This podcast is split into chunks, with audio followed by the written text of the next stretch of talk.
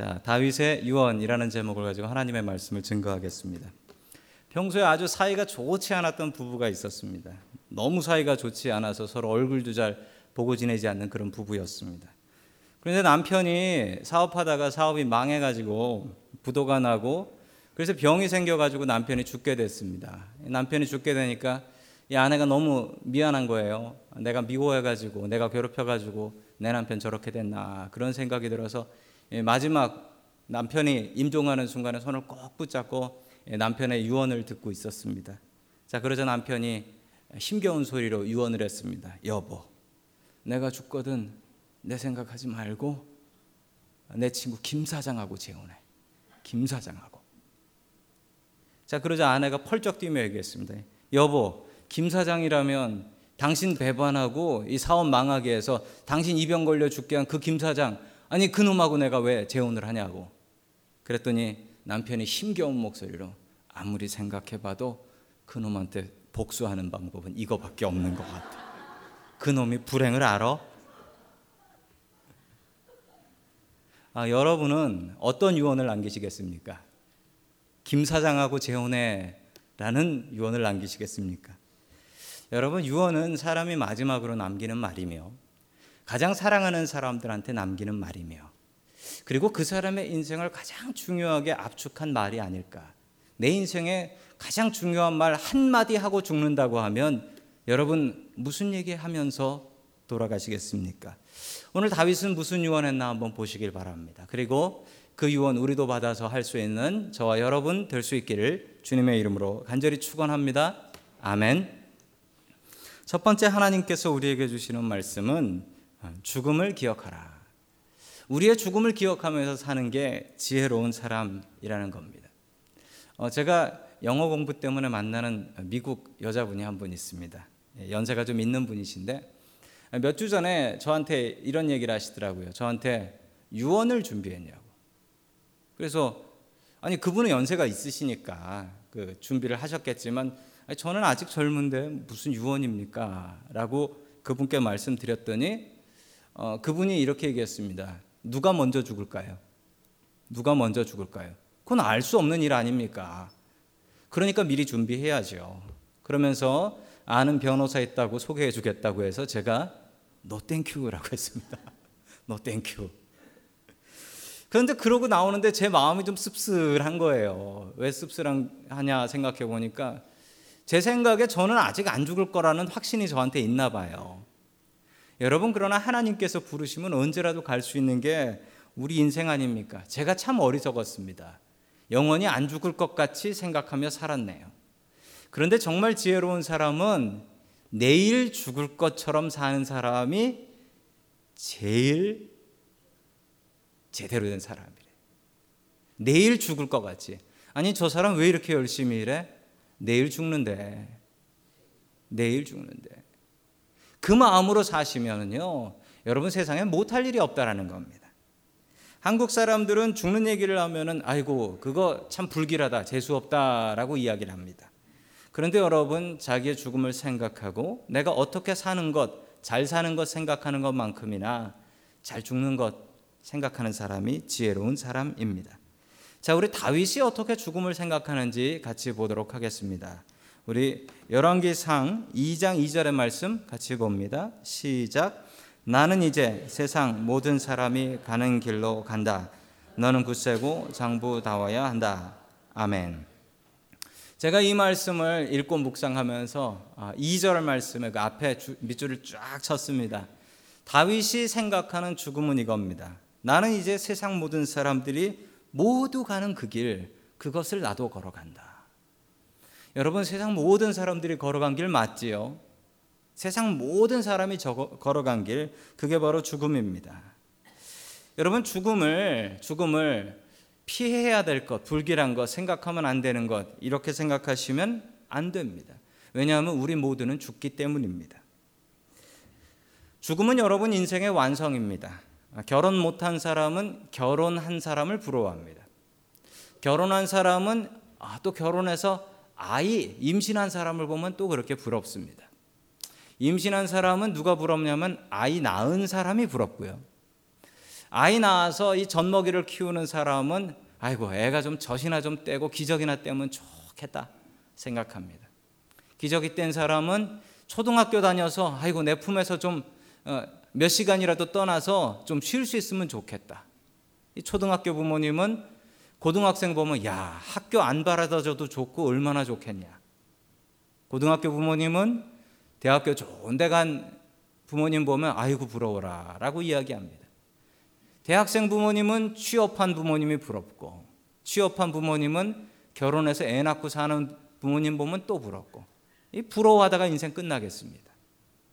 여러분 정말 중요한 사실은 우리가 우리의 인생의 가장 마지막 스테이지는 믿음을 갖고 죽는 일입니다. 여러분 죽음이 죽음도 질이 있는데 어떤 분들은 정말 비참하게 돌아가시는 분도 있고 어떤 분들은 자식 보는 앞에서 가족 사랑하는 가족들 보는 앞에서 돌아가시는 분도 계십니다. 그런데 여러분 그게 하나님께서 보시기에 다른 죽음이 아닙니다. 하나님께서 보시기엔 딱 두 가지 죽음이 있습니다. 믿음 갖고 죽은 사람, 믿음 없이 죽은 사람. 여러분 어떻게 잘 죽는 거냐고요? 믿음 갖고 죽는 사람. 이게 제대로 죽는 거예요. 여러분 믿음 갖고 죽는 게 제대로 잘 살다가 하나님 앞에 가는 일입니다. 내일 죽을 것 같이 오늘을 사는 사람이 가장 행복한 사람입니다. 그래야 바른 인생 살 수 있습니다. 살 생각만 하지 마시고 내가 어떻게 죽어야지 바른 죽음일까? 이 죽음도 바르게 생각할 수 있는 다윗같이 지혜로운 사람 될 수 있기를 주님의 이름으로 간절히 축원합니다. 아멘. 두 번째 하나님께서 우리에게 주시는 말씀은 하나님을 의지하라라는 말씀입니다. 우리 열왕기 상 2장 1절의 말씀을 같이 봅니다. 시작. 다윗은 세상을 떠날 날이 가까워서 아들 솔로몬에게 유언을 하였다. 아멘. 여러분 다윗한테는 여러 왕자들이 있었습니다. 아들들이 많이 있었습니다. 아주 많이 있었습니다. 자, 그런데 그 중에 솔로몬을 택한 이유는 무엇일까요? 솔로몬이 왕이 될 가능성은 별로 높지 않았습니다. 아니, 거의 없었다라고 봐도 맞습니다. 예, 화면에 보시면 솔로몬이 왕이 못 될 이유가 한 세 가지 정도가 적혀 있습니다. 솔로몬은 예, 서열이 낮았습니다. 이거 정말 중요한 일입니다. 왜냐하면 왕이 되는 사람은 여러분 장남, first born, 장, 장남이 왕이 되는 겁니다. 이게 왕, 왕자 중에서 왕을 뽑는 원칙인데 왜 이러냐면 서로 왕이 되고 싶기 때문에 이 원칙이 없으면 형제 간에 싸움이 나고 다툼이 나고 서로 죽이고 난리가 납니다. 그래서 예, 서열을 정하는데 이 솔로몬은 이 서열에는 끼지도 못하는 그런 사람이었습니다. 또 솔로몬의 어머니는 여러분 잘 아시는 것처럼 바세바라는 여자였습니다.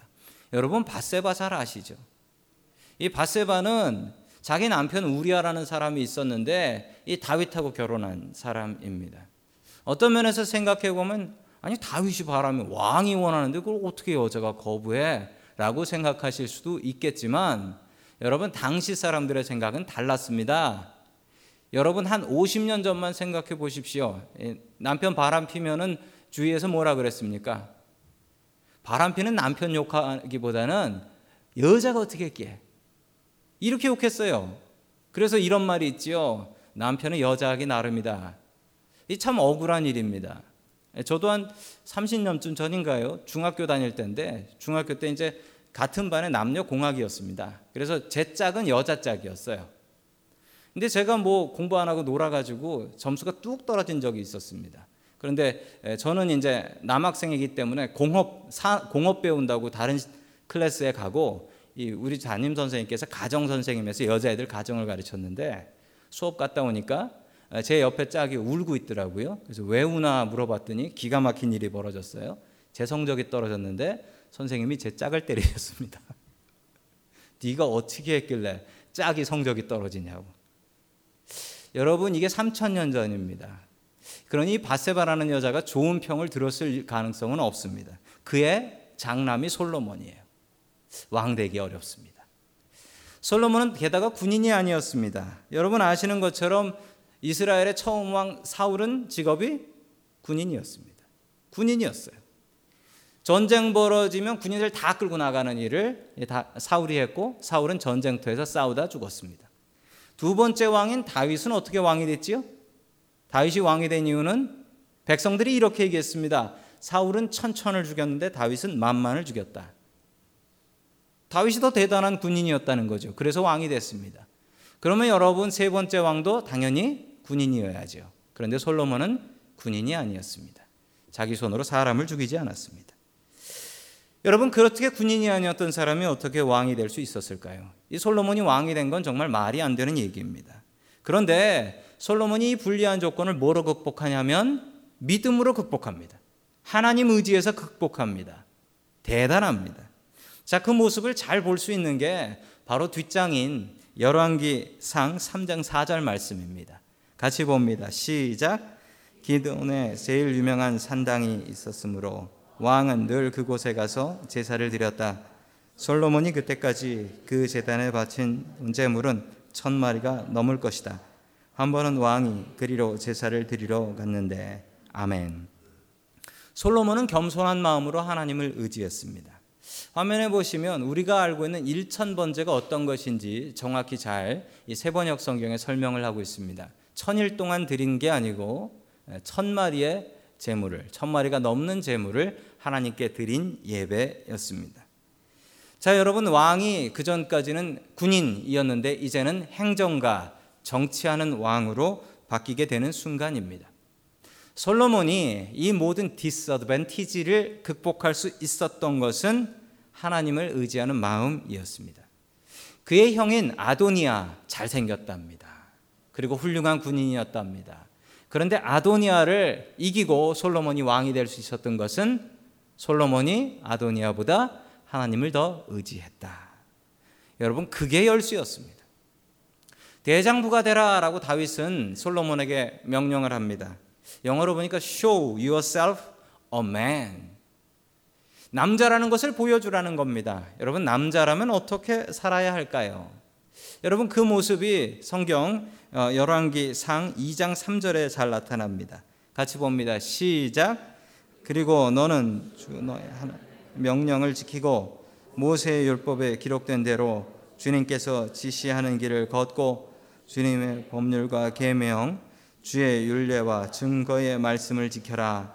그러면 내가 를 가든지 무엇이 형통할 것이다. 아멘.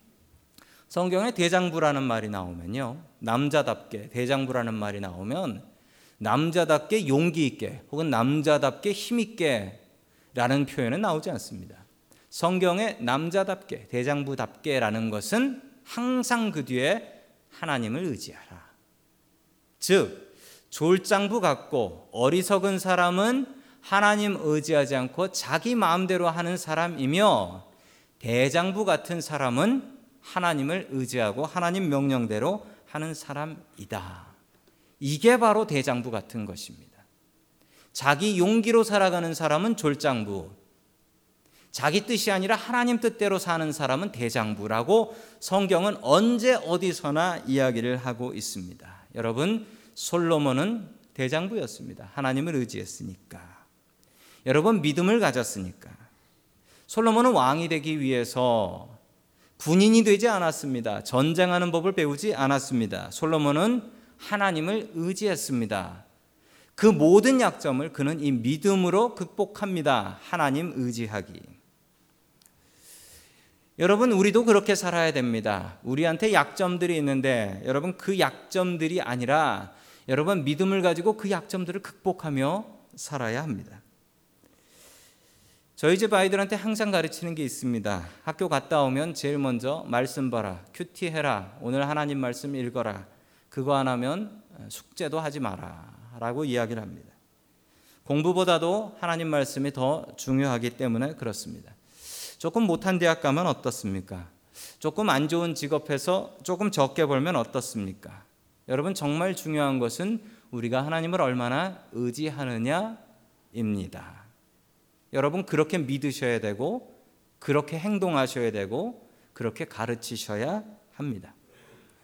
한국에서 좋은 학교를 다니다 왔어도 미국 와서 내가 한국에서 이 학교를 다녔습니다라고 얘기하면 미국 사람들이 이렇게 얘기합니다. What? 이렇게 얘기합니다. 몰라요. 여러분 세상에서 제일 한심한 사람이 내가 왕년회입니다. 아, 내가 한국에서는 내가 왕년회, 내가 왕년회. 하도 내가 왕년회 왕년회 하니까 예, 저희 막내가 얼마 전에 이렇게 얘기했습니다. 내가 왕년회 10살밖에 안 되는 녀석이 어마어마하게 귀여웠거든 이라고 얘기했습니다. 여러분, 천국 가면 어떨까요? 우리가 이 땅에서 무슨 직업을 가졌는지, 어떤 학교를 다녔는지, 여러분, 그거 천국에 가서 왕년회입니다. 진짜 중요한 건 뭘까요? 천국 가서도 쓸 수 있는 것은 여러분 믿음밖에 없어요. 믿음밖에 없어요. 그러니 그게 제일 중요한 줄 알아야 하고 여러분 그러니 그것을 우리의 자녀들에게 가르쳐야지요. 말씀이 제일 중요하다는 것 가르쳐야지요. 내일부터 이 자리에서 고난주간 특별 새벽기도 있을 것입니다. 여러분 믿음을 가르치십시오. 여러분들이 배우시고 아이들에게 배우시고 아이들에게 믿음을 가르치실 수 있어야 합니다. 여러분 다윗은 하나님께서 함께 하신다라는 것을 믿고 솔로몬에게 말합니다. 하나님을 의지하라. 여러분 다윗의 유언 첫 번째 하나님을 의지하라였습니다. 여러분도 하나님 의지하시고 여러분의 자녀들에게 하나님 의지하는 법 가르칠 수 있는 저와 여러분 될 수 있기를 주님의 이름으로 간절히 축원합니다. 아멘. 세 번째 마지막으로 하나님께서 주시는 말씀은 용서하라라는 말씀입니다. 용서하라. 다윗의 유언은 두 부분으로 나뉩니다. 첫 번째는 하나님과의 관계. 그래서 2절부터 4절까지 하나님을 의지하라. 이 얘기만 합니다.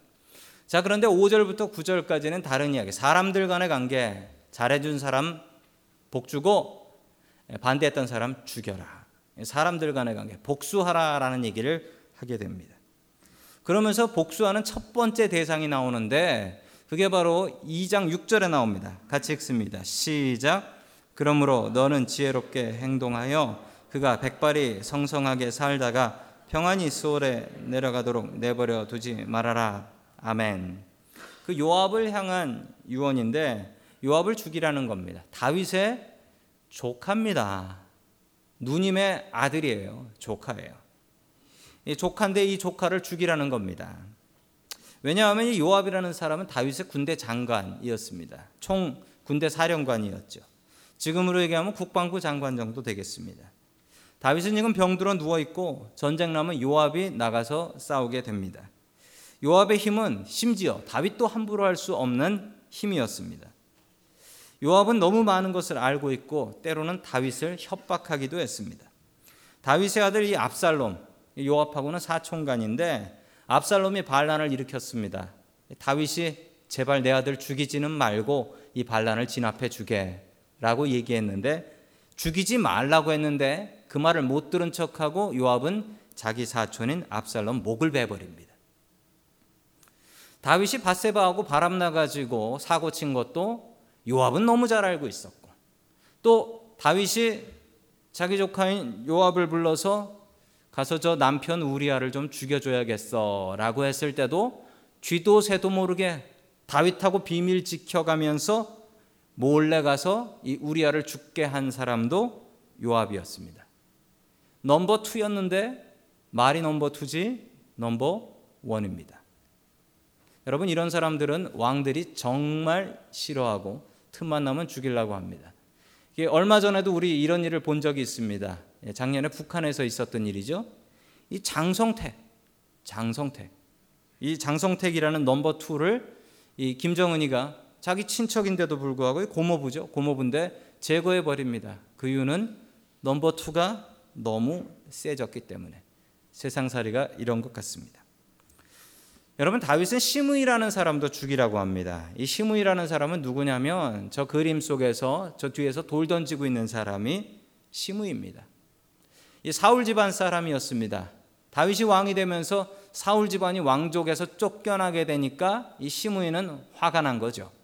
그래서 다윗이 힘 빠졌을 때를 기다렸다가 이 자기 아들 압살롬한테 쫓겨 도망가게 되니까 나와서 돌을 던집니다. 혼자 용감하게. 그러자 옆에 있었던 군인들이 얘기합니다. 저놈 가서 목을 베겠습니다. 그러자 다윗이 이렇게 얘기합니다. 내버려둬라. 저놈이 욕하는 게 아니고 하나님께서 허락하셨으니까 욕하는 거다. 저 사람이 욕 안 하면 다른 사람이 돌 던지고 욕할 테니까 내버려 둬라. 이렇게 넓은 마음으로 용서를 해요. 그런데 이 돌아가실 때 유언으로 남깁니다.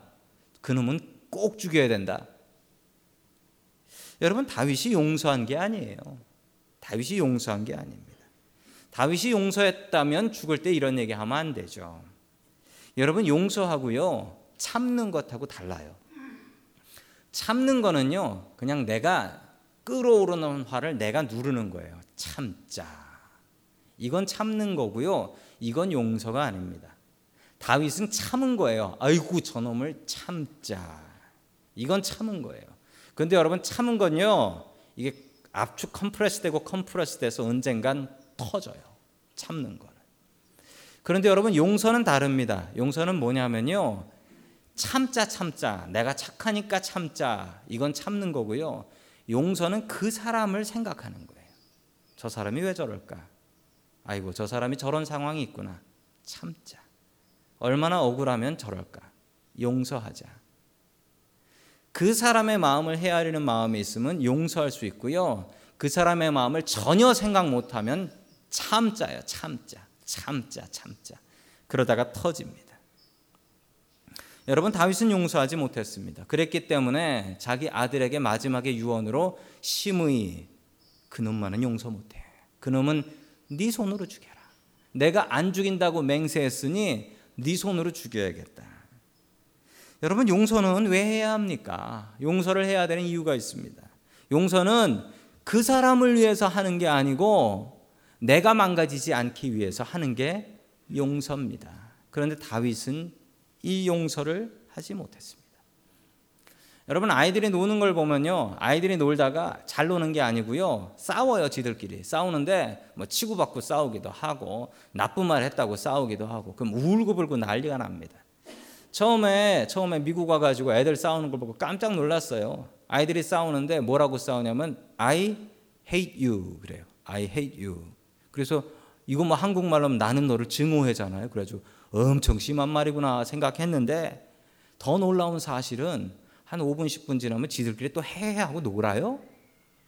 아니 쟤들이 왜 저러냐? 좀 전에는 I hate you 하면서 서로를 저주했던 놈들이 이제는 지금 막 헤헤거리고 놀고 있어요.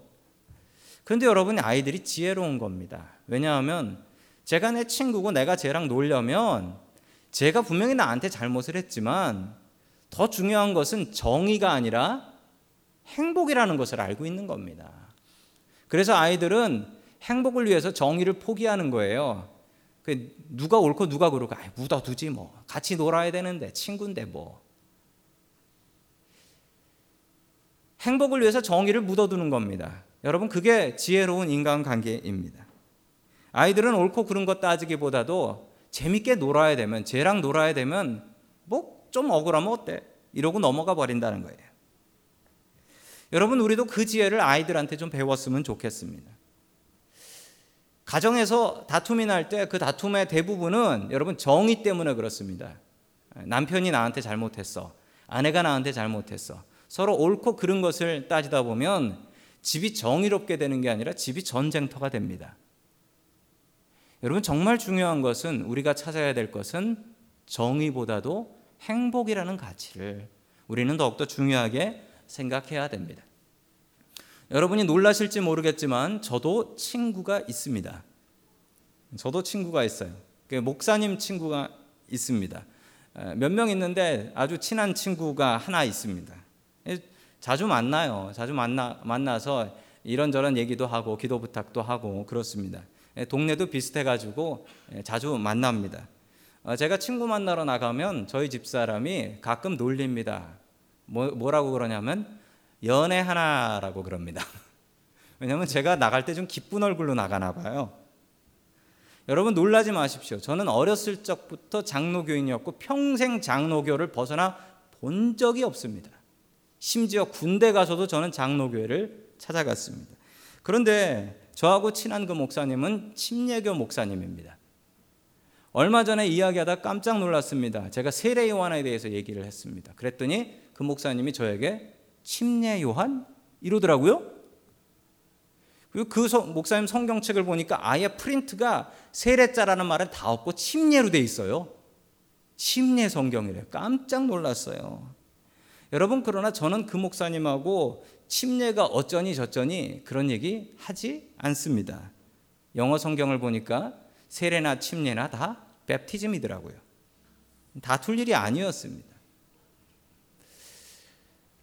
장로교하고 침례교는 너무 많이 달라서 교리 갖고 다투기 시작하면 전쟁 납니다. 그런데 저는 행복을 위해서 정의를 포기했습니다. 여러분 그게 지혜로운 인간 관계입니다. 다윗은 첫 번째 유언을 하고 끝나야 됐습니다.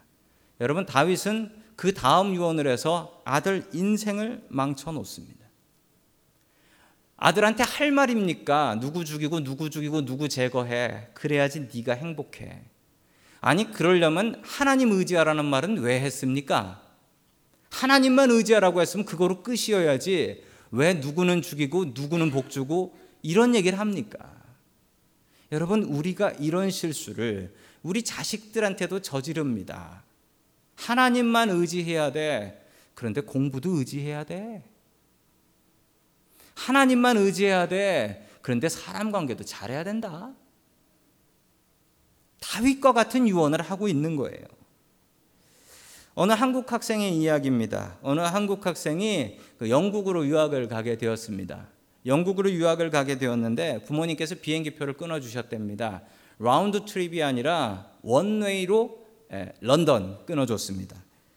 자, 그러면서 김포공항에서 아들을 보내는데 옛날에서 김포공항에서 아들을 보내는데 아들한테 편지 봉투를 하나 줬습니다. 그리고서 어, 지금 읽어보지 말고 비행기 안에서 꼭 열어봐라. 이게 큰 도움이 될 거다. 그러면서 봉투를 주셨습니다. 자, 비행기를 타고 가다가 가다가 이제 부모님 생각이 나서 그 봉투를 열었어요. 봉투를 열고 보니까 편지가 들어 있더랍니다. 그런데 정말 아무 말도 없이 이렇게 써져 있더랍니다. 너의 조상의 하나님이 너를 도우시리라. 아멘 그랬습니다. 예, 교회 다니는 사람이요. 감, 감, 대단한 감리 교인이었어요. 대대로. 아멘 했습니다. 자, 그러고 나서 그 안에 들은 것을 찾기 위해서 이렇게 이렇게 뒤져봤더니 없어요. 그게 다예요? 이렇게 이렇게 아무리 뒤져봐도 아무것도 없는 거예요. 설마 비행기 내려서 택시비도 없는데 부모님이 돈 주신 거로 생각하고 열어봤는데 너의 조상의 하나님이 너를 도우시리라. 그때부터 이 학생이 기도하기 시작했답니다. 하나님 살려주세요. 비행기 안에서 잠도 못 자고 내가 비행기에서 내리면 택시 탈 돈도 없는데 하나님 나 어떡합니까? 그때부터 기도하기 시작했대. 유학생활 기도하면서 하나님 내가 무사히 한국으로 돌아갈 수만 있게 해 주십시오. 이분이 이시돈 장로님이시란 분인데 박사님이시고 영국 옥스퍼드 대학의 테뉴어 교수 테뉴어시 테뉴어 교수시며 세계 무역센터 협회의 수석 부총재이십니다. 뭔, 뭔지도 모르겠어요 저는. 근데 무척 높은 거랍니다. 자기가 이렇게 된 비결, 자기가 이렇게 된 비결, 정말 땡전 한 푼 없이 유학 가가지고 이렇게 성공하게 된 비결이 이분이 뭐라고 얘기하냐면 그때 부모님이 주신 그 편지래요. 너의 조상의 하나님이 너를 도우시리라. 너의 부모님은 돕지 않을 것이다. 라는 얘기입니다. 거기에 돈이 들어 있었다면 저는 그 돈 떨어지면 부모님께 전화해서 돈 붙여주세요. 라고 부모님을 의지했을 겁니다. 거기에 런던에 살고 있는 누구를 찾아가라 라고 되어 있었으면 저는 하나님 의지하지 않고 그 사람 따라다니며 그 사람 의지했을 겁니다. 너의 조상의 하나님이 너를 지키실 것이다. 저는 그것 때문에 어쩔 수 없이 기도하고 하나님 의지하고 공부할 수밖에 없었습니다. 그게 제 성공의 비결입니다.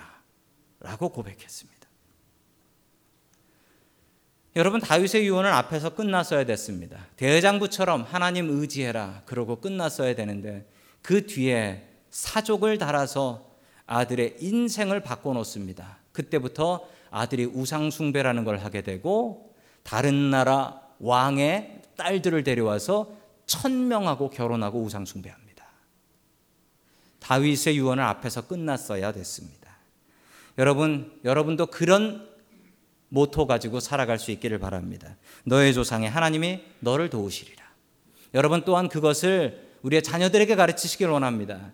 너의 조상의 하나님께서 너를 지켜주실 것이다. 부모님 의지할 생각하지 마라. 여러분 바른 믿음에 유언하며 살아갈 수 있는 저와 여러분 될 수 있기를 주님의 이름으로 간절히 축원합니다. 아멘. 다 함께 기도드리겠습니다. 하나님 아버지 감사를 드립니다. 다윗의 유언을 통하여 우리에게 귀한 믿음의 교훈 주시니 감사를 드립니다. 다윗처럼 죽음을 우리의 길의 하나로 받아들일 수 있게 하시며 잘 사는 것뿐 아니라 잘 죽을 수 있게 도와주시옵소서. 하나님을 바르게 의지할 수 있게 도와주시옵시고 주님 사람을 의지하는 법 배우지 않게 주님 도와주시옵기를 간절히 바라옵고 원합니다. 항상 주님 의지하는 믿음의 사람들 되게 하시며 너의 조상의 하나님께서 너를 지키시리라라고 말씀하셨던 그 말씀 우리도 지키며 살아갈 수 있게 도와주옵소서. 주님께 감사를 드리며 이 모든 말씀 예수 그리스도의 이름으로 기도드립니다.